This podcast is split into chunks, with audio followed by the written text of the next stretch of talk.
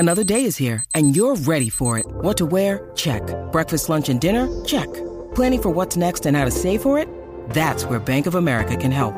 For your financial to-dos, Bank of America has experts ready to help get you closer to your goals. Get started at one of our local financial centers or 24/7 in our mobile banking app.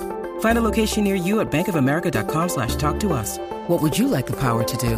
Mobile banking requires downloading the app and is only available for select devices. Message and data rates may apply. Bank of America N.A. member FDIC. When you need mealtime inspiration, it's worth shopping Kroger, where you'll find over 30,000 mouthwatering choices that excite your inner foodie. And no matter what tasty choice you make, you'll enjoy our everyday low prices, plus extra ways to save, like digital coupons worth over $600 each week. You can also save up to $1 off per gallon at the pump with fuel points. More savings and more inspiring flavors make shopping Kroger worth it every time. Kroger, fresh for everyone. Fuel restrictions apply.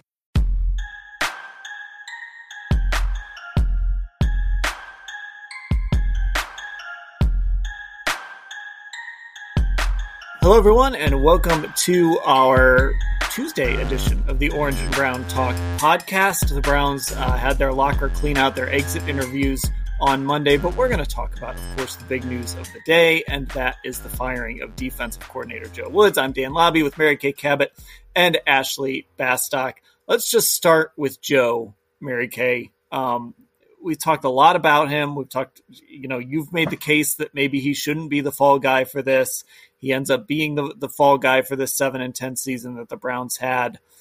I guess just your final thoughts here on Joe Woods, his time as the defensive coordinator, and sort of how this all ended for him. Well, I still think it's unfortunate that Joe, you know, did have to take the fall for, I think, a defense that had a lot of issues and a lot of extenuating circumstances this season. And I have to wonder how things would have been different for him had, you know, some of those linebackers stayed healthy, had Perrion Winfrey, you know, grown up a little bit sooner than he did. And I still think he's a work in progress. You know, had Miles not flipped his car, had Jadavian not gotten like really upset and disillusioned with the defense early on. I mean, now we know by September, October, I mean, he was not on board with the program. Had Denzel Ward not missed time with the concussion, Greg Newsome missing time with concussion. You know, I would have liked to have seen how Joe could build on the second half of last season, but it wasn't to be. I think the fact that so many guys underperformed, so many talented players underperformed, I think they felt like we need to see if we can change one person or at least the defensive coordinator, because there will be other defensive changes once the new coordinator comes in. But, you know, it's a lot easier to change the coach than it is to change all of the players. So I think they wanted to see if they can unlock the talent of all these players that were supposed to be so good this year.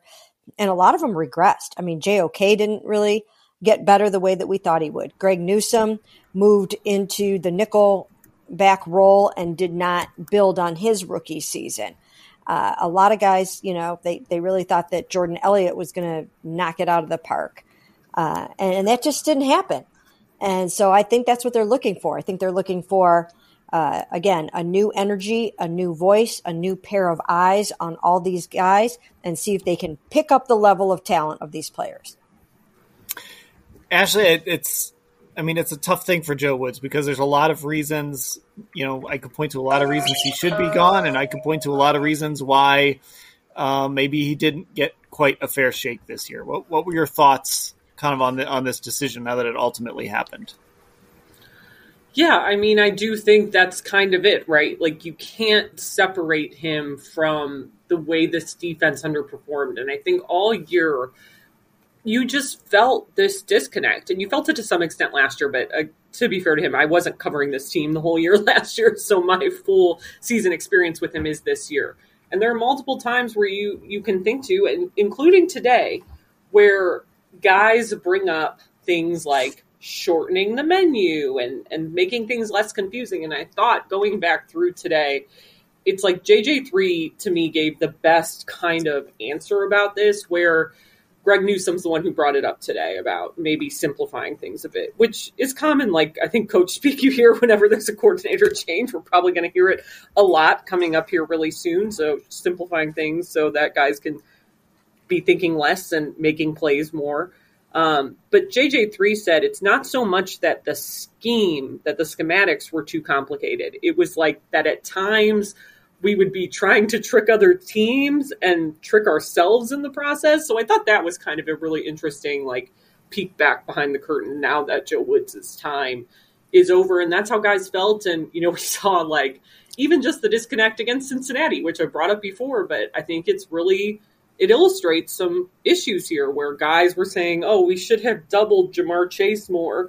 And Joe Woods comes out and he's like, well, actually, after we reviewed the film, like, we did better in the one-on-one matchups with him, or Denzel, you know, did better in the one-on-one matchups with him than we did when we were doubling him. Like, we had better results. Like, you just saw these things kind of piling up, bubbling up to the surface throughout the season, to the point that, hey, there, it's really hard not to justify trying to change the voice in the room at this point to see if you get a different result next year and can avoid, you know, your third straight season with a slow start.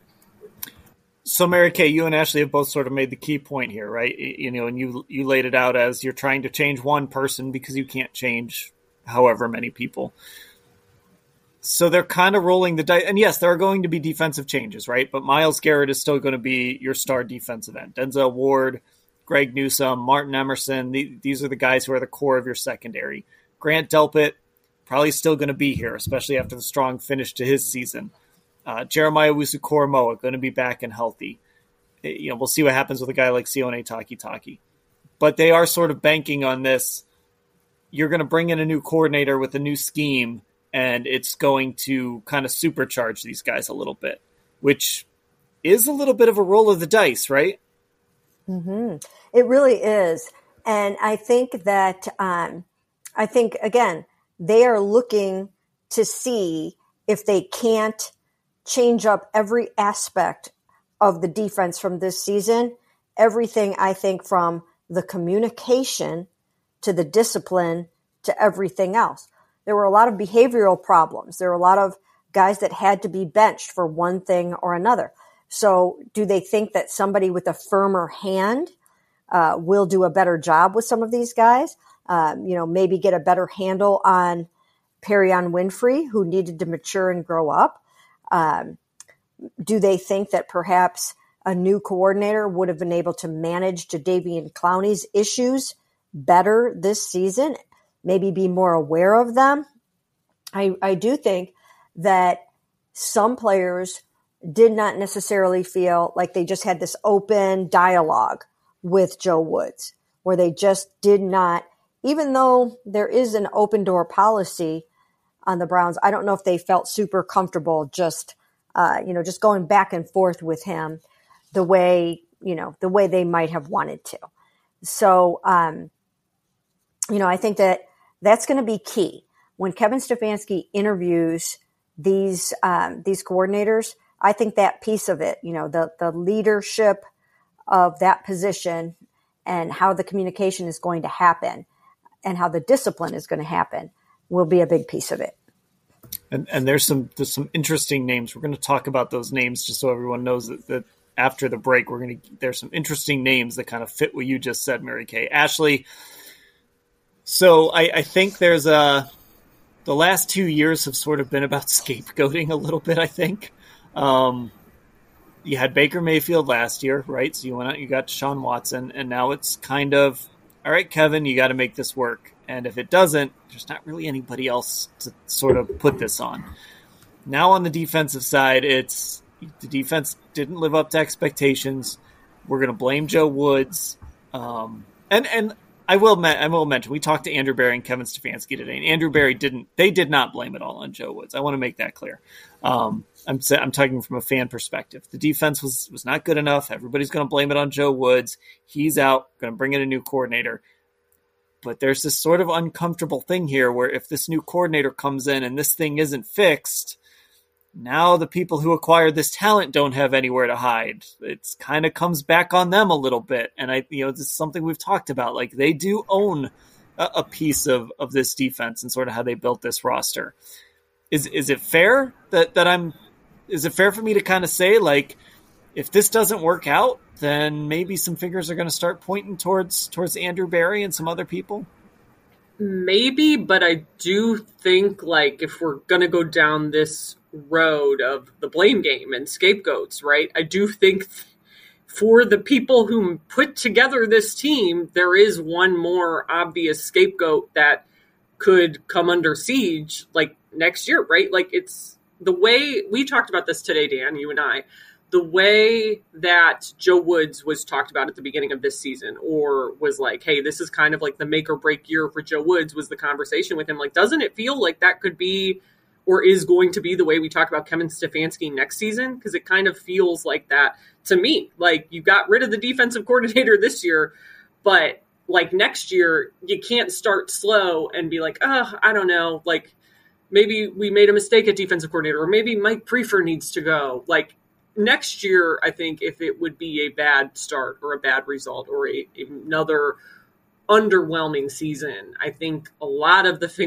more finger pointing, especially on social media than already is happening, is going to head Kevin Stefanski's way. And I think then that's when I personally would start to wonder, like, hey, how safe is this guy, or how hot is his seat, in a way that I'm not currently wondering. But I do think next year that's kind of when all gloves are off with him in year four as head coach here. Yeah, Mary Kay, I mean, that's sort of, everybody, I guess I feel like everybody sort of enters next season on, I don't want to say like the hot seat, but like their seat's a little warm next year, right? Like, you get off to a slow start next year. The offense isn't very good. You know, the defense maybe doesn't live up to what you hoped it would have under a new coordinator. I think it gets a little bit uncomfortable. I think we've reached that point here. Well, it went in the wrong direction. I mean, it went in the wrong direction. If the Steelers can win 9 games this season, certainly the Browns could have won more than 7 games and should have won more than 7 games. And obviously they are pinning that on the, you know, on the defense and the issues there on defense. I think there were also plenty of issues on special teams that need to be addressed. And we didn't even get a straight answer yet out of Kevin Stefanski on whether or not he's going to retain Mike Priefer. When given the opportunity to say today that Mike Priefer is staying, he did not do that. So I don't know if that's the next thing to, you know, to think about or to wonder about. But certainly the program went in the wrong direction this year, and it shouldn't have. Even with Jacoby Brissett starting those 11 games, this should have been a talented enough team to win 2 or 3 more football games. And a lot of it came down to losing the turnover battle too. I mean, they, you know, I think I counted it up yesterday. I think they lost 9 games when they didn't win the turnover battle. So, you know, that's got to change next year somehow. They can't be, even yesterday, you can't be turning the ball over like that and then not taking it away. They started to take it away. But that's got to be a point of emphasis next season, is not losing the turnover battle 9 times, or not winning it 9 times. But, yeah, it's just to regress from last year, because really, by all accounts, you know, I mean, I think we can agree that Jacoby Brissett is, you know, in some respects better than Baker Mayfield, right? So they shouldn't have regressed this year. They should not have regressed with Deshaun starting 6 games and Jacoby starting 11. So it's, you know, it's a concern. They've got to get things straightened out in the offseason. They've got to get some new talent on offense. They need a couple of new receivers. They need to take a look at the offensive line and make sure they feel good about that. They have to figure out, Kevin and Deshaun really have to put their heads together and make sure that the offense they're running and calling is 100% right for Deshaun Watson. It's got to be a fit, and Deshaun is he's got to speak up. We can't have a situation like we did with Baker Mayfield, where he harbored all these resentments for a whole year because he hated the way that he was being used. I mean, that just can't happen. If Deshaun saw things in these last six games that he's concerned about, then now is the time to speak up and not to be shy about that. Okay, let's take a break, and then let's get into some of the – by the way, I will say, Mary Kay, yes, Jacoby Brissett this year was better than Baker Mayfield last year. Mm-hmm. I don't even think that's debatable. And right. Jacoby, by the way, had a career year too. So no excuses for this team. Let's take a break, and then let's get into some of these names that came out today for defensive coordinator. Hey, it's Kaylee Cuoco for Priceline. Ready to go to your happy place for a happy price? Well, why didn't you say so? Just download the Priceline app right now and save up to 60% on hotels. So whether it's Cousin Kevin's Kazoo Concert in Kansas City, go Kevin, or Becky's Bachelorette Bash in Bermuda, you never have to miss a trip ever again. So download the Priceline app today. Your savings are waiting. Go to your happy place for a happy price. Go to your happy price, Priceline. I'm back on the Orange and Brown Talk podcast. Dan Lobby with Mary Kay Cabot and Ashley Bastock. All right, so let's go through some of these names. There's some very familiar ones to Browns fans and football fans. There's Brian Flores, who, of course, was the Dolphins head coach, worked under Bill Belichick, kind of similar to another guy the Browns are going to interview in that he wasn't the defensive coordinator in New England because they don't really have a defensive coordinator, but they sort of have a guy who's like – it's kind of like those setups where, like, you know, in Cincinnati, the owner is the GM, but Duke Tobin kind of does all the personnel work. They kind of have that set up with the DC in New England. So Jerod Mayo is the other guy that they are talking to who's got those New England ties. He's currently their linebackers coach. Similar situation to what Flores was before he took the Dolphins job. Jim Schwartz, a very interesting name and a guy who's won a Super Bowl as a defensive coordinator, also like Flores, has head coaching experience in Detroit. And also, as you pointed out, Mary Kay started his career in personnel in Cleveland way back in the day, part of the connection to Bill Belichick, of course. And the other name is Sean Desai, who is the Seahawks associate head coach on defense. And I was kind of looking this up. He's worked under Vic Fangio, who is one of the best defensive minds we've had in recent years in some time in Chicago. So an interesting list of names, Mary Kay. I guess who stands out to you on this list? Who kind of grabs you in that list of four names? Well, you know, I keep thinking a lot about Jim Schwartz because Jim would bring the most experience as a coordinator. He would bring some former head coaching experience, and I think it's always valuable to have that perspective when you are a head coach. It's nice to have some people on your staff that have been in your shoes and understand what that's all about and what you need and what you need to happen on those respective sides of the ball. So I'm very, very intrigued by him. You know, I wonder what some of his former players would say about what it's like to work with him. I would really be trying to find guys that played for him when he was a defensive coordinator and see if he has the fit or the vibe that you're looking for from a leadership, coaching, communication, and teaching standpoint. But I know he loved his time here in Cleveland. I know he's one heck of a coach. He's a tough-minded guy. He's a no-nonsense kind of person. So I'm very intrigued by him. But, you know, I think I would tend to go with someone that has coordinator experience over someone who doesn't. Because you know what you're getting that way, right? I mean, you don't really know what Jerod Mayo is going to be able to do in terms of leading the whole thing, running the meetings, you know, like handling and even helping to hire a staff, assembling a staff and making sure that you're running the entire show, managing the personalities. I mean, that's a tough order. I mean, we know Jim Schwartz can handle all that, but what I would want to know is how did guys like playing for him? What kind of energy did he bring? You know, does he fit in with your culture? Because it's got to be, it's got the culture fit has to be natural. So these are some things. But, I mean, just from an experience standpoint, he intrigues me the most. Actually, I think I agree. I think Jim Schwartz is the guy that I'm like, oh, okay. You know, he runs a wide nine, has done a lot of four-man fronts, which is sort of what the Browns do now. He's a very intriguing guy.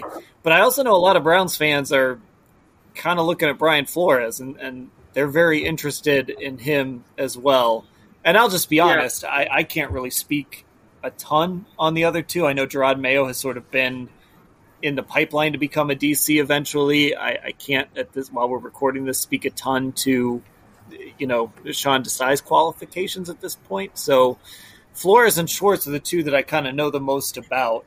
And I do really like – I would take either, but I do kind of wonder what a guy like Jim Schwartz could do with this defense.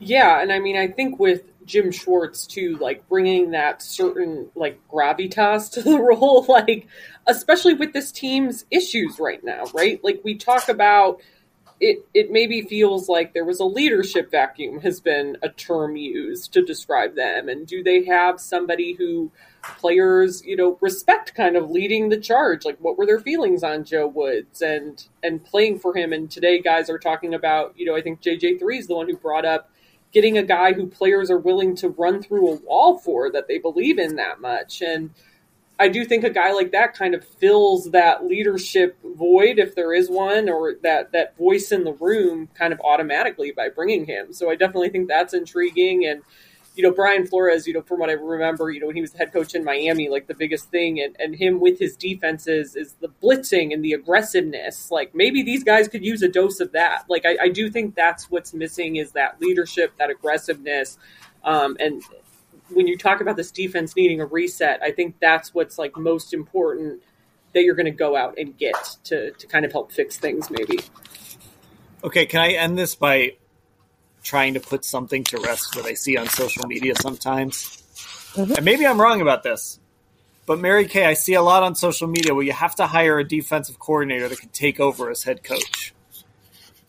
And I kind of feel like, no, that's not a qualification, because if you get to that point anyway, you're done. Like, it doesn't matter.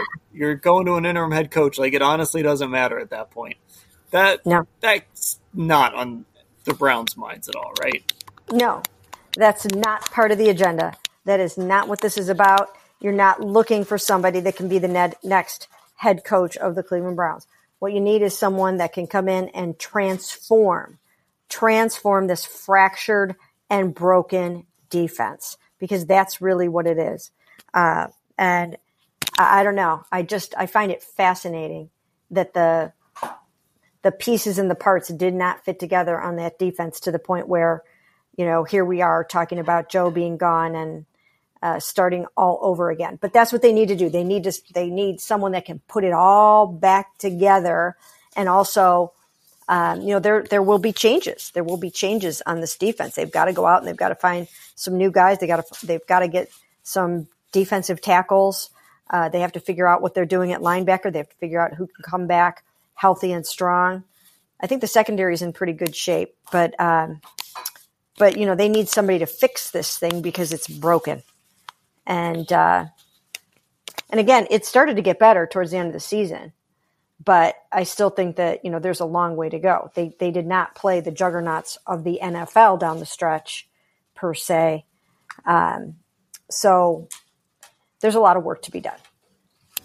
It is crazy that we're sitting here talking about the defensive coordinator is fired when we spent all offseason and all training camp, and rightly so, by the way, talking about the talent on this defense and how good they could be, because they were like, Ashley, they were legitimately good last year in the second half of the season. Those were some like rock solid, legitimate performances. When you go to Green Bay and you hold Aaron Rodgers and the Packers to what they did in the second half and give yourself a chance to win that game, that was a real performance. And it's just wild that it's a year later and we're like, well, time for a new coordinator, and we're questioning some of the talent too.